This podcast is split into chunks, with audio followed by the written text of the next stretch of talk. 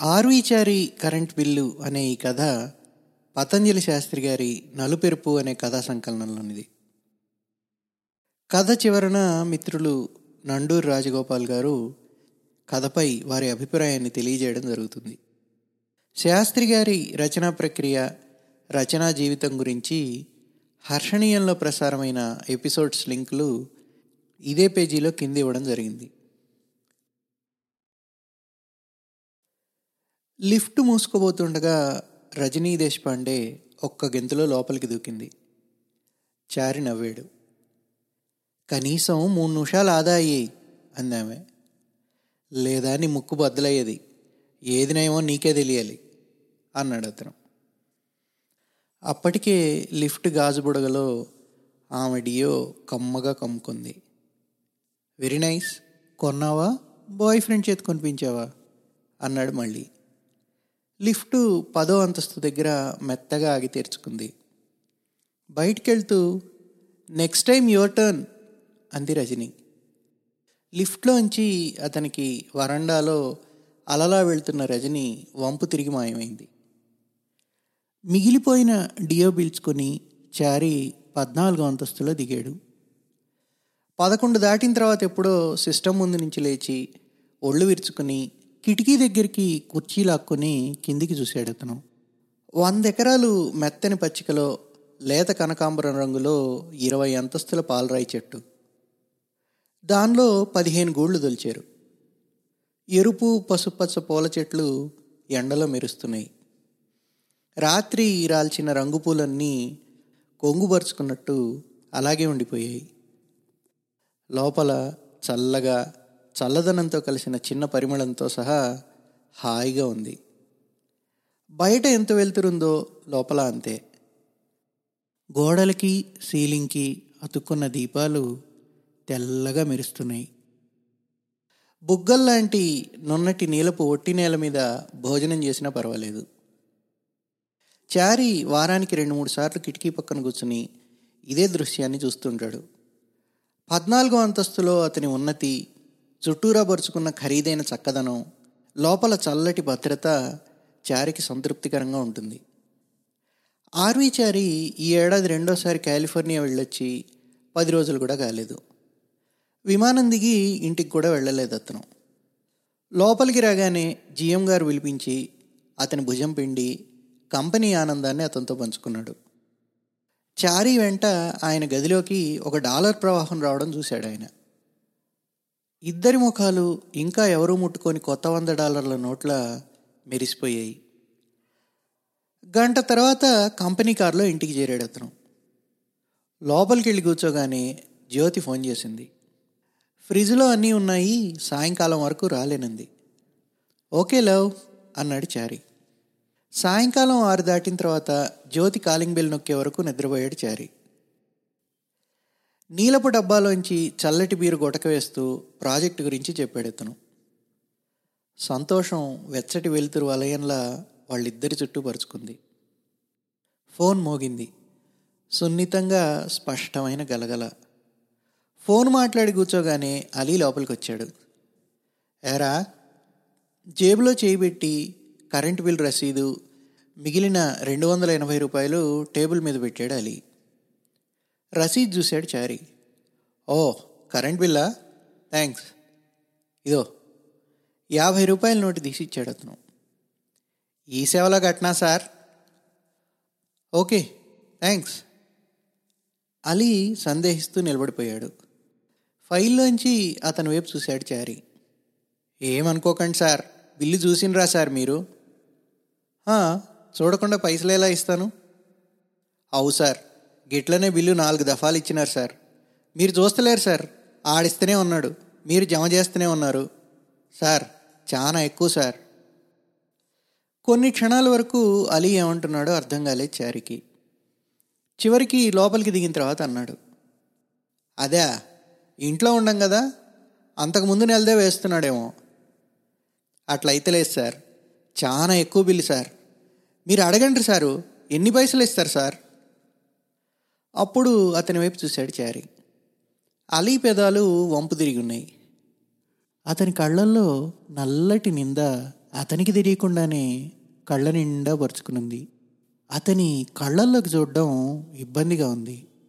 అలీ చూపులు వీపు మీద సూదిలా గుచ్చుకున్నాయి. చారి మనసులో ఉక్కబోసినట్టు అయింది ఫైల్ చూస్తూ ఓకే అన్నాడు అతను అలీ వెళ్ళబోతూ చిన్న నవ్వుతూ అన్నాడు. అవన్నీ నాకు మూడు నెలల జీతం లెక్క సార్. తల అడ్డంగా ఊపుతూ అలీ వెళ్ళిపోయాడు. సూది బాగా లోపలికి దిగిపోయింది. చిల్లర నోట్లు పర్సులో పెట్టుకుంటూ బిల్లుల వైపు చూశాడు అతను. దానికి మీటర్కి డబ్బుకి సంబంధం అతను ఎప్పుడూ ఆలోచించలేదు. ఎంతైందో చూసి అలీకి డబ్బులు ఇచ్చి మర్చిపోవడం చారీకి అలవాటుగా వస్తుంది. ఇప్పుడు బిల్లు చూస్తుంటే అతనికి ఆశ్చర్యంగానే ఉంది. కాసేపు దాని వైపే చూస్తూ ఉండిపోయాడు. మనసులో ఉక్క ఎక్కువగానే ఉంది. మళ్ళీ ఫోన్ మోగింది. ఈసారి ఫోను చెవిలో గలగలమన్నట్టుంది. సాయంకాలం వరకు చారికి జారిపడ్డానికి కూడా తీరిక దొరకలేదు. సాయంత్రం తన లేత అరిటాకు పచ్చ కారెక్కుతుండగా పక్క నుంచి వెళ్తూ అలీ సలాం కొట్టాడు. ఇంటికి వెళ్తూ కారాపినప్పుడల్లా జేబులో చేయిబెట్టి బిల్లు దొడుకున్నాడు చారి. కడుపులో ఏమీ బాగాలేనట్టు అనిపించింది. టీ ఇవనా అంది జ్యోతి. తల ఊపేడతను. ప్యాంట్లోంచి చొక్కా బయటికి లాగి విప్పి పక్కన పడేశాడు. టీ తెచ్చిచ్చిందామె. ఓ గుక్క మింగి కప్పు టీపాయ్ గ్లాస్ మీద పెట్టి చొక్కా జేబులోంచి బిల్లు తీసి ఆమెకిచ్చాడు అతను కరెంట్ బిల్లు. కట్టాడా అలీ? కట్టాడు.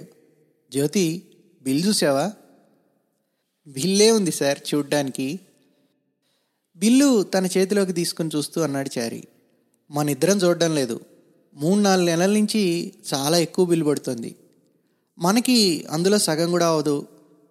అతని కనుబొమ్మల మధ్య చిరాకు ముడతపడ్డం చూసిందామె అతని వైపే చూస్తూ ఏమీ అనలేదామె వాడు గమనించి చెప్పాడు it's a lot of money నేను చూడలేదు. అవును. అంటే మామూలుగా చూడం కదండి. ఏ బిల్ వచ్చినా మనీ ఎంతో చూసి మీరో నేను ఇస్తాం కదా. బహుశా ఎక్కడో పొరపాటు జరిగే ఉంటుంది. పోనీ ఓసారి కంప్లైంట్ చేసి చూడండి. తలూపాడు అతను కానీ లోపలి ఉక్క ఫ్యాన్ గాలికి శాంతించడం లేదు. ఓకే. పాత బిల్స్ ఉన్నాయేమో చూడోసారి అతని వేపోసారి చూసి లేచి వెళ్ళింది ఆమె టేబుల్ సొరుగులో ఏవీ లేవు. కానీ సీడీల పెట్టె కింద నాలుగు విడి వంద రూపాయలు దొరికాయి. లేవు డబ్బులు దొరికాయి అందామె. అలీ సూది పొడుగు పెరిగింది మరీ లోపలికి. బిల్స్ లేవా? మనం ఉంచడం లేదా? చారి ముఖం కొద్దిగా ఎర్రబారడం గమనించిందామె. ఎక్కడో పెట్టినా పట్టించుకోం కదా పేమెంట్ అవగానే పడేస్తుంటాం. పైగా వాటి అవసరం ఎప్పుడూ రాలేదు. ఒక్క ట్యాక్స్ కాగితాలనే ఫైల్ చేస్తాను. ఏంటి? అలా ఉన్నారు. ఏమైంది? టీ దాగి కప్పు టేబుల్ మీద పెట్టేసి దరిదాపు మామూలుగా అన్నాడు చారి. ఏం లేదు తెలుసుకోవాలనిపించింది. అంతే. వెళ్ళి స్నానం చేసి రండి. బాగా అలసిపోయినట్టున్నారు. Don't worry. చారీ స్నానం చేసి వచ్చి ఉదయం వదిలేసిన పేపర్ వార్తలు చూస్తున్నాడు. పేపర్ నిండా దుర్భిక్షం పరుచుకుని ఉంది. నీటి మేఘాలన్నీ చుట్ట చుట్టుకుని హిమాలయ సానువుల్లోకి వెళ్ళిపోయాయి. ఆకాశం భగ్గున మండుతోంది. వేసవిడేగా మళ్ళీ రెక్కలు పరుచుకుంటోంది. రెండోది ఆర్థిక మాంద్యం. మొన్నటి ఉల్లిదోశలాగా. ఆర్థిక మంత్రి చక్కటి చిరునవ్వు గలిపిన ఇంగ్లీష్లో సొరంగం చివర సూర్యుడు కూర్చున్నాడని భయం లేదని చెప్తున్నాడు. కథకి అవసరం అనుకుంటే తప్పకుండా బికినీ వేసుకుంటానంటోంది పెద్ద తార. పేపర్ పక్కన పడేసి టీవీ తెరిచాడు చారి. పంజాబీ డ్రెస్ వేసుకుని పక్కనే వచ్చి కూర్చుంది జ్యోతి. డ్రెస్ వైపు చూస్తూ ఏమిటన్నట్టు చూశాడు అతను చెప్తాగా? అంది జ్యోతి. న్యూస్ రీడర్ ఎర్రటి చక్కటి పెదాలు రాష్ట్రంలో దుర్భిక్ష ప్రాంతాలని చుక్క వర్షం పడని తెలంగాణ ప్రాంతాలని చప్పరిస్తున్నాయి. తెర మీద పొలాలు విచ్చిపోయాయి. లావుపాటి ఎమ్మెల్యే మరో ఐదు మండలాల్ని కరువు పీడిత ప్రాంతాలుగా గుర్తించాలంటున్నాడు. హైదరాబాద్లో రిలయన్స్ మాల్ వెలుగుదీవి చేతుల్లో ప్లాస్టిక్ సంచులతో పక్కనే పిల్లలతో మెరుస్తూ బయటకు వస్తున్నారు లోపల చక్రాల బళ్ళల్లో చిన్నపిల్లల్ని సరుకుల్ని హాల్లో వరుసల మధ్య తిప్పుతున్నారు. పెద్ద పెద్ద ఏనుగులు ఎలుగులు జిరాఫీలు వాటి కళేవరాల్లా ప్లాస్టిక్ సంచుల్లో నిలబడి చూస్తున్నాయి. కూరల దగ్గర హడావుడిగా ఉంది. తెలుపు నీలం ప్లాస్టిక్ కవర్లలో అలాగే ఉన్న అమ్మాయి నాలుగు చేతులతో కూరగాయలు అందిస్తుంది. చటుక్కున కెమెరా కూరల బళ్ళ దగ్గరికి వెళ్ళింది. ప్లాస్టిక్ బుట్టల్లో కూరగాయల్ని చుట్టుముట్టున్నారు మహిళలు. బళ్ళ కింద కేబేజీ చర్మాలు వంకాయలు చితికిన టొమాటోలు పడున్నాయి. బెండకాయలు చివరి భాగం విరుస్తుంటే ఒప్పుకోవడం లేదు కూరలవాడు. చేతిలో కూరల సంచితో ఒక ఆమె కెమెరాలోకి వచ్చింది. వరసకి ఆమె కూరగాయల ధరలు ఏకరు పెట్టింది. ధరలు ఇలాగే ఉంటే సామాన్యులందరూ గడ్డి కొనుక్కొని వండుకోక తప్పదంటుంది. రెండో పూట తినే అవకాశం లేదని పిల్లలకి పెట్టి మంచినీళ్ళు దాగి పడుకునే రోజు వస్తుందని చెప్పి వెళ్ళిపోయింది ఆమె. రెండు చేతులతో వీలైతే నాలుగు చేతులతో లంచాలు తింటే తప్ప బతకలేని పరిస్థితి ఏర్పాటు చేస్తున్నారన్నాడు ఒక ఉద్యోగి. సూది తీవ్రంగా పనిచేస్తోంది. నాన్న కడుపు అలారంలా పనిచేసేది. ఓ కంట్లో భూతద్దం పెట్టుకుని బంగారం పని చేస్తున్న పదకొండు అయ్యేసరికి ఓ గావు కేక పెట్టేవాడు సుబ్బాచారి. అన్నం కూర అన్నీ వేడిగా ఉంటేనే తినేవాడు అతను. మొత్తానికి వారానికి మూడు రోజులైన పెరట్లో కూరలు ఆకుకూరలు తెంపి వండేది అమ్మ.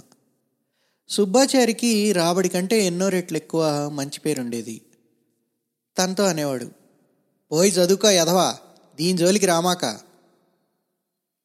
కంచు గ్లాసు నిండా అప్పుడప్పుడు సగ్గుబియ్య పరమాన్నం పెట్టేదమ్మ చారి నోరు తీయబడింది. తను ఇంజనీర్ అవ్వడం చూడలేదు ఆమె. ఓసారి సెలవులకు వచ్చినప్పుడు అమ్మకేమీ బాగాలేదని చెప్పాడు నాన్న. ఓ రాత్రి తన పాయసం తాగే గ్లాసులోంచి ఏదో గుటక వేస్తూ చటుక్కున అన్నాడు ఆయన. బాగా బలంగా ఉండే ఆహారం రెండు పూట్ల పెడితే లేచి బాగా తిరుగుద్దంట. ఆమె లేచి తిరగలేదు. మీరు న్యూస్ చూస్తున్నారా? అంది జ్యోతి. ఉలిక్కిపడ్డాడు అతను. ఏం చేసావు ఈ పూట? అదే చెప్తానన్నాను. ఏం చేయలే? బయటికి పోదాం. ఆకలిగా ఉందా? లేదు. కాసేపు ఆగి వెళ్దాం. ఎక్కడికిట? చైనీస్. రైట్. ఇటొచ్చి దూరం. నేను ట్రై చేస్తాలే. న్యూస్ చూసారా? ఇబ్బందిగా నవ్వాడు చారి. కూరల ధరలు అమ్మని గుర్తు చేశాయి. ఆవిడెవరో అన్నట్టు అమ్మ గడ్డి కూర చేసిన అమృతంలో ఉంటుంది. పదండి. ఏ? మీరేదో ఆలోచిస్తున్నారు డ్రైవింగ్లో మర్చిపోతారు చల్. బట్టలు మార్చుకుని పర్సు జేబులో పడేసుకొని ఇద్దరు బయటపడ్డారు. కార్ల ఆటోల ఎదురు ప్రవాహాన్ని చీల్చుకుంటూ చైనీస్ రెస్టారెంట్ చేరడానికి నలభై ఐదు నిమిషాలు పట్టింది. లోపల చల్లగా ఉన్న ఇద్దరు చల్లబడ్డానికి పది నిమిషాలు పట్టింది. తనకిష్టమైనవి వెంటనే ఆర్డర్ చేసింది జ్యోతి. చారి మెన్యూ కార్డు తెచ్చాడు సూపు దగ్గర నుంచి అనుకోకుండా ఎదురుగుండా ఎర్రటి అంకెల్లో మెరుస్తున్న ధరలు చూస్తున్నాడు అతను. ఎప్పుడూ ధరలు చూడడం అలవాట్లేదు అతనికి. ఏదో ఒకటి చెప్పండి. ముందు సూప్ చెప్పి మళ్ళీ అలీలా ధరల పట్టా వైపు కళ్ళు పెద్దవి చేసి చూస్తుండిపోయాడు ఆమె ఆర్డర్ చేసిన పదార్థాల వైపు చూశాడు అతను. అంకెలు ఎర్రగా తళుక్కుమన్నాయి. అలాగే మెన్యూ తిరిగేస్తూ వెనక్కి వాలాడు చారి. అలీ సూది కలుక్కుమంది. మెన్యూ బట్టి పెడుతున్నారా? లేదు. ఇక్కడ ముగ్గురున్న ఫ్యామిలీ భోజనం చేస్తే ఎంత అవుతుంది అతని వైపు చిత్రంగా చూసింది ఆమె అతనే అన్నాడు ఒక పూట భోజనం చాలామంది నెల జీతం అంత అవుతుంది ఆమె అలాగే అతని వైపు చూసింది. మళ్ళీ కార్డు చూస్తున్నాడు అతను. సరే ఆర్డర్ క్యాన్సిల్ చేయండి వెళ్ళిపోదాం. చటుక్కున తలెత్తి చూశాడు అతను. సారీ. ఆమె మెనూ తీసుకుని దూరంగా పెడుతూ అంది. అందరి ఆదాయం ఖర్చు ఒకలా ఉండవు. కానీ రాత్రి పడుకోబోతూ అనుకున్నాడు చారి. పెట్రోల్ ఖర్చు భోజనం ఖర్చుతో అలీ నెలపైగా బతకగలడేమో. బిల్లు అలీకి తెలిస్తేనో? అలీ జీతం ఎంత ఉంటుంది కళ్ళు మూసుకున్నాడు చారి. ఎవరో భుజం తడుతున్నారు. సార్ సార్ అలీ గొంతు గుర్తుపట్టగానే చటుక్కున మెలకు వచ్చింది చారికి చిన్న నీలం బల్బు కాంతి. జ్యోతి అటు తిరిగి నిద్రపోతుంది. పడగ్గది నీలంగా ఖాళీగా ఉంది. మళ్ళీ ఎప్పుడో కానీ నిద్రపట్టలేదు అతనికి. ఏడు దాటిన తర్వాత ఏదో మెత్తటి చెయ్యి బుగ్గ మీద పడింది. బరువుగా కళ్ళు తెరిచాడు చారి ఏడు దాటిపోయింది. సారీ. కాఫీ తాగుతూ గబగబా పేపర్ పేజీలు తిప్పుతుండగా కాలింగ్ బెల్ మోగింది. లేచి తలుపు తీయగానే నేనే సార్ అంటూ లోపలికి వచ్చాడు కిషన్. వంటింట్లోంచి వచ్చింది జ్యోతి. నేనమ్మా ఏం కావాలా? ఫ్రిడ్జ్ తలుపు తీసి చూసి నాలుగు కూరలు చదివింది ఆమె ఆమె అందించిన బుట్ట తీసుకుని వెళ్ళిపోయాడు కిషన్. చారి కాఫీ తాగి పేపర్ తిరిగేసే లోపల కూరలతో వచ్చాడు కిషన్. వంటింట్లో బుట్ట పెట్టి వచ్చి గుమ్మం యువతలే చిరునవ్వుతో నిలబడ్డాడు అతను. చారికి అర్థమైంది. నెలైందా అప్పుడే? అన్నాడు అతను. మీరు లేరుగా సార్. అమ్మగారిని అడగలేదండి. నెల దాటిపోయింది.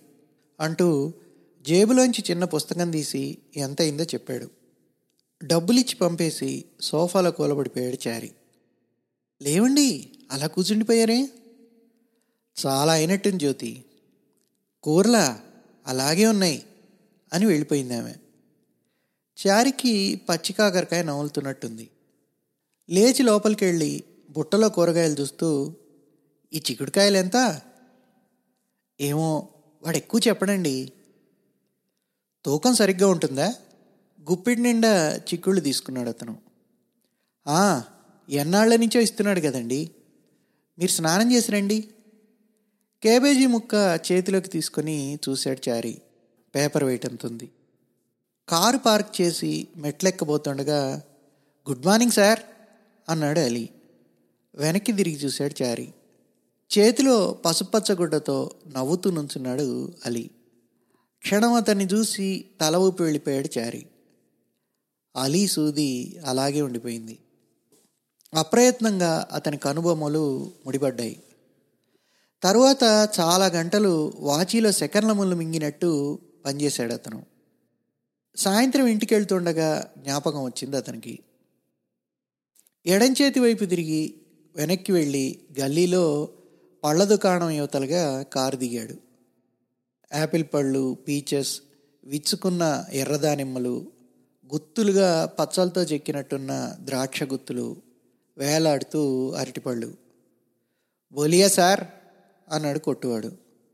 ఇద్దరు ముగ్గురు బేరం అయిన తర్వాత చార్ యాపిల్స్ అన్నాడు చారీ. యాపిల్ పళ్ళు చెక్కపెట్టలో మెరుస్తున్నాయి. పళ్ళు తీసుకుంటూ ఎంత? అన్నాడు అతను. దేదో సాబ్ మీకు తెలియదా అయినా నువ్వే చెప్పాలి. పక్కనే వచ్చి నుంచుని యాపిల్ చేతిలోకి తీసుకుంటూ అన్నాడు ఒక ఆయన. చారి నవ్వాడు. డబ్బులిచ్చి మెల్లిగా కారు దగ్గరికి వెళ్ళి తలుపు తీస్తుండగా పక్కనే వచ్చి ఎంత ఇచ్చారు మీరు? అన్నాడు అపరిచితుడు. చారీ చెప్పి ఇక్కడే కొంటుంటాను అన్నాడు. అతను నవ్వి కారులోంచి దిగి అడిగితే అలాగే చెప్తారు సార్. అలవాటయ్యి మాలాంటి వాళ్ళకు కూడా మొట్టికాయలు పడతాయి అన్నాడు అపరిచితుడు. ఎంతకిచ్చాడు మీకు? అపరిచితుడు చెప్పి వెళ్ళిపోయాడు. చారి పళ్ళ సంచితో అలాగే నిలబడిపోయి కొట్టువాడు వైపు చూశాడు. గుడ్డతో యాపిల్ పళ్ళకి నగిచి పెడుతున్నాడు. రాత్రి భోజనం చేసి టీవీ చూస్తుండగా పక్కనే ప్లేట్లో యాపిల్ ముక్కలు పెట్టింది జ్యోతి. ఓ ముక్క చేత్తో తీసుకుని వీళ్ళందరూ మనల్ని మోసం చేస్తున్నారు జ్యోతి అన్నాడు చారి. ఎవరు? ఎవరిని? అతనేం మాట్లాడలేదు. తినరే? అందామె. మర్నాడు మధ్యాహ్నం లంచ్ అయిన తర్వాత హాల్లోకి వచ్చాడు చారి. కిటికీ దగ్గరికి వెళ్ళి నీల పద్దంలోంచి బయటికి చూశాడు. ఎండ తెల్లగా సంతోషంగా చెలిస్తోంది. కనిపించిన కాస్త ఆకాశం నీలంగా ఉంది. కర్టెన్ వేసి వెనక్కి తిరిగాడు అతను. ఒక లేత పల్చటి నీలం కలిసిన తెల్లటి వెలుతురు జిమ్ముతున్నాయి దీపాలు. తన గదిలోకి వెళ్తూ రెడ్డి సగం లైట్లు తీసేయచ్చు అనుకుంటాను అన్నాడు చారి. తర్వాత ఐదారు రోజులు అంతకుముందు ఐదారు రోజుల్లో మెరకమేయించి రంగు గోళీకాయల్లాగా జారిపోయాయి. ప్రతిరోజు మెట్లెక్కబోతూ అలీ కోసం చూడడం అలవాటైపోయింది. అలీ సూది లోపల పెరుగుతోంది. వాడు కనిపించగానే అతని కళ్ళల్లోకి నిశితంగా చూస్తాడు చారీ. ఒక్కోసారి నవ్వుతున్నట్టు ఒక్కోసారి నల్లగాను నిర్లిప్తంగానూ కనిపించాయి అతనికి. అలీ కళ్ళల్లో తనేం వెతుకుతున్నాడో తెలియడం లేదు అతనికి. అలీతో మధ్యలో మాట్లాడుతుంటాడు ఓ రోజు సార్ ఆ బిల్లు కథ ఏమైంది? అన్నాడు అలీ. గతుక్కుమని రెండు గుటకలు వేసి చలువు కళ్ళద్దాలు మళ్ళీ పెట్టుకుని నువ్వు అన్నదే రైట్ అని వెళ్ళిపోయాడు చారి. అలీ కనిపించని రోజు చిత్రమైన కలవరం కలిగేది. నిజానికి వాడు కనిపించడం కాకతాళీయం. కనిపించి మాట్లాడితే మరో రకమైన ఆందోళన శ్వాసకోశంలో చొరబడేది. ఒక ఐదారు రోజుల్లో ఆర్వీచారి జీవనం అసంకల్పితంగా అలీ కేంద్రంగా తిరుగుతోంది. గ్రామ్ఫోన్ రికార్డు సూదిలాగా. ఒక నిశ్శబ్దం అలీ సూది వల్ల ధ్వని వలయాలుగా అతన్ని కలవరపెడుతోంది. గతంలో కంటే పేపర్ ఎక్కువ శ్రద్ధతో చదువుతూ కరువు ఆర్థిక మాంద్యం ధరల పెరుగుదల గురించి ఆసక్తిగా ఆందోళనతో చూస్తున్నాడు. చూసింది నచ్చడం లేదు. ధరలు ఎవరు పెంచుతారు? ఆర్వీచారి జీవితం తలకిందులవ్వలేదు సుతారంగా మెత్తగా గోల్ఫ్ కోర్స్ బండిలా నడుస్తున్న దైనందిన జీవనం గతుకులో బడి తేరుకుంది. కుదుపు తాలూకు అసౌకర్యం వెన్నుపూసకు అతుక్కుపోయింది. శనివారం రాత్రి ఏడు గంటల ప్రాంతంలో చారీ పేపర్ చదువుతుండగా కాలింగ్ బెల్ మోగింది. అక్కడే ఉన్నారా? అంది వంటింట్లోంచి జ్యోతి.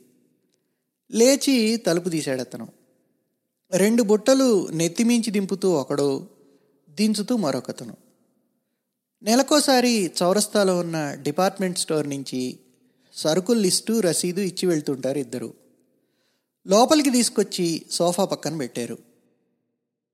జ్యోతి రుమాల్తో చేయి దుడుచుకుంటూ వచ్చి అన్నీ తెచ్చేవా? అంది. ఇద్దరిలో పెద్దవాడు పొడవాటి సరుకులు లిస్ట్ ఇస్తూ చెక్ చేస్తారా మేడం? అన్నాడు. తర్వాత చూసి ఫోన్ చేస్తే కానీ సార్ పైసలు ఇస్తారు తీసుకెళ్ళు. సరే అమ్మా. ఆమె లోపలికి వెళ్ళిపోయింది. లిస్టు తీసుకుని సరుకుల బుట్టల్ని దగ్గరికి లాక్కున్నాడు చారి. చూస్తారా సార్? తీయమంటారా అన్నీ? చారీ లిస్టు చివర అంకెల్ని చూస్తున్నాడు. ఈ నెల ఎక్కువైనట్టుందే అన్నాడు అతను. తక్కువైంది సారు మీ బిల్లు. క్రితం నెల బిల్లు తను చూడలేదు. లిస్టు అలీసూది గుచ్చుకుంది చారీ లోపలికి వెళ్ళి డబ్బు తీసుకొచ్చి అతని చేతిలో పెట్టాడు.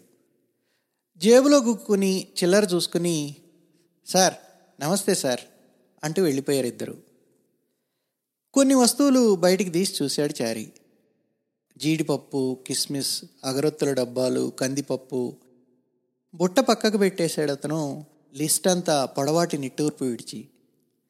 టీవీ తెరిచాడు చారి. తెర వెలిగింది. పెంకుటింటి ముందు రెండు చాపల మీద రెండు మృతదేహాలు. చుట్టూరా జీవుల వలయం. ఏడుపులతో టీవీ బద్దలైనంత పనైంది. అప్పులు తీర్చే అవకాశం లేకపోవడంతో భార్యాభర్తలిద్దరూ జీవితంతో రుణం తీర్చేసుకున్నారు. నాలుగైదు సార్లు నాలుగైదు కోణాల నుంచి మృతదేహాలని చూపించారు. ఛానల్ మార్చి సోఫాలో వెనక్కి వాలేడు చారి. మెత్తగా నిశ్శబ్దంగా వేగంగా తిరిగే ఫ్యాను.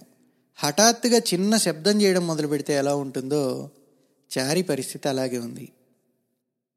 తుడిచినా కడిగినా తలకిందులు చేసిన శబ్దం ఎందుకు ఎక్కడి నుంచి వస్తుందో తెలియదు చెవులు బద్దలయ్యి గుండెలే తప్పే శబ్దం కాదు. కానీ రాకూడని శబ్దం. అసలంటూ రొద రావడం.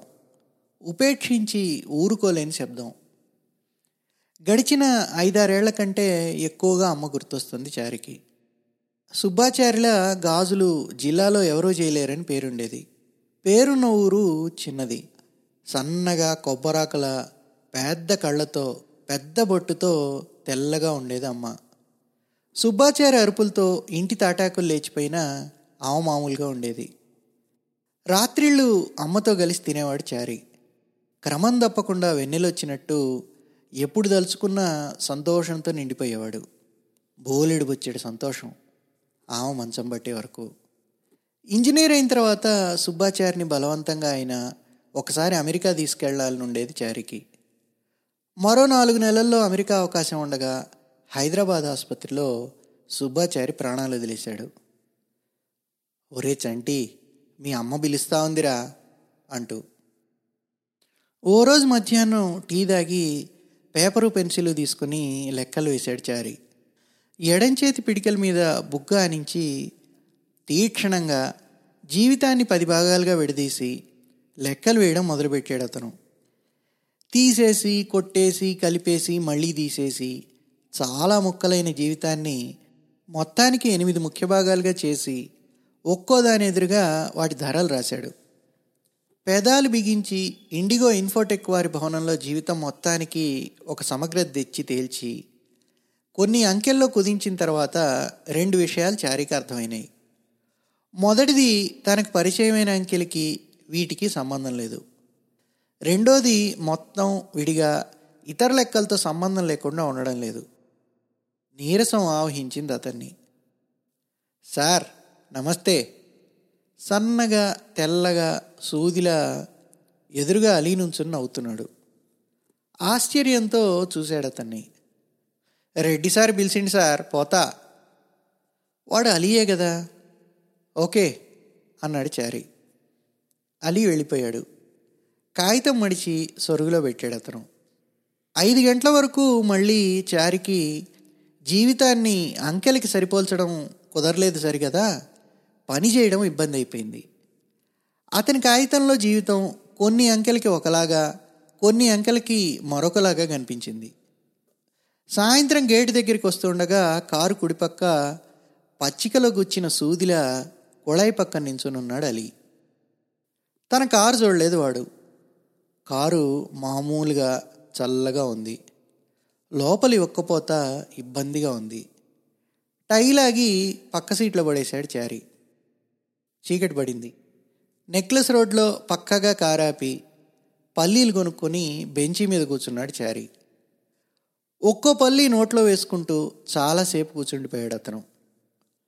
చీకట్లో హుసేన్ సాగర్ చుట్టూ వెలుగు. నీళ్ళ నలుపులోనే దీపాలతో కెఫ్టీరియా తిరుగుతోంది. గాలికి హుస్సేన్ సాగర్ దుర్గంధంలో వాళ్ళకి సంతోషంగా ఎలా ఉంటుంది? వాళ్ళెవరూ కనిపించడం లేదు. పల్లీలు అయిపోయాయి. చారి గమనించలేదు. పల్లీల వాడు వెళ్ళిపోయాడు. పల్లీలు కొరికి చాలా రోజులైంది. కారం కారంగా బాగున్నాయి. ఓ పొట్లం ఇంటికి తీసుకెళ్దాం అనుకున్నాడు చారి. వాడు వెళ్ళిపోయాడు. వెళ్ళిపోతూ వాడు బాగుండడం కూడా తీసుకెళ్ళిపోయాడు. నోట్లో మాత్రం బాగుంది ఇంకా. రాత్రి జ్యోతి మెత్తగా నిద్రలోకి జారుతుండగా ఆమె భుజం గుదిపి అడిగాడు చారి. జ్యోతి మామూలుగా సుఖంగా సంతోషంగా ఉండడానికి ఎంత ఖర్చు అవుతుంది కథలంటే నాకు చాలా ఇష్టం. ఎందుకంటే అవి మనం నివసించే దారిని గురించి మాట్లాడుతూ ఉంటాయి. అంటాడు ఆండ్రీ డ్యూమస్. నాకు పతంజలి శాస్త్రి గారి కథలు చదివినప్పుడల్లా ఆండ్రీ డ్యూమస్ గుర్తొస్తూ ఉంటాడు. కేవలం ఆయన కథలు మన గురించి మన జీవితం గురించి మన జీవిత గురించి చెప్పడం మాత్రమే కాదు. అవి చెప్పే విధానంలో వాటికి హత్తుకుని ఉన్న సాంకేతికత కూడా నాకు పతంజలి శాస్త్రి గారి కథల గురించి పదే పదే మాట్లాడడం ఇష్టంగాను ఆసక్తిగాను ఉంటుంది. ప్రస్తుతం ఆర్వి చారి కరెంటు బిల్లు అనే ఒక కథని మచ్చుకు చూద్దాం. పతంజలి శాస్త్రి గారి కథలు రెండు రకాల పనులు చేస్తాయి. ఒకటి వస్తు ప్రాధాన్యతను ఏమాత్రం తగ్గించకుండా ఉండడం. రెండవది ఆ వస్తువుని చాకచక్యంగా నైపుణ్యంగా పాఠకుడిలోకి నేరుగా తర్జుమా అయ్యేటట్టుగా చూడడం. అలా నేరుగా తర్జుమా అవ్వడానికి పతంజలి శాస్త్రి గారు ఎప్పటికప్పుడు ప్రతి కథకి తను అలవాటు చేసుకుంటున్నటువంటి ఒక కొత్త సాంకేతికత కూడా ఒక కారణమవుతుంది. ఆర్వి చారి కరెంటు బిల్లు నిజానికి వస్తుపరంగా చాలా చాలా చిన్న కథ. ఇవాళ మన ఆధునిక భారతదేశంలో ముఖ్యంగా ఈ ఇరవై ఒకటవ శతాబ్దపు తొలి దశాబ్దాలలో ప్రతి కుటుంబము కూడా డబ్బు సంపాదనలో పడి జీవితాన్ని పట్టించుకోకుండా బతుకు ఈడుస్తున్నటువంటి సందర్భం గురించి ఈ కథ చెబుతుంది.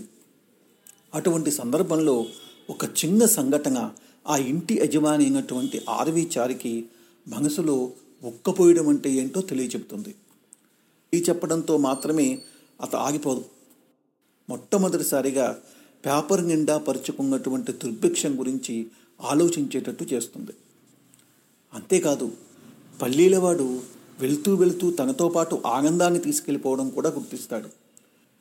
ఇలా మనసులో ఉక్కపోయడం పల్లీలవాడు ఆనందాన్ని తీసుకెళ్ళిపోవడం పేపర్ నిండా దుర్భిక్షం పరుచుకోవడం లాంటివి గురించి ఆలోచించడం ప్రారంభించిన తర్వాత మొదటిసారిగా తాము తమ జీవితాన్ని జీవించడం లేదని కేవలం బతుకుతున్నామని గుర్తిస్తాడు.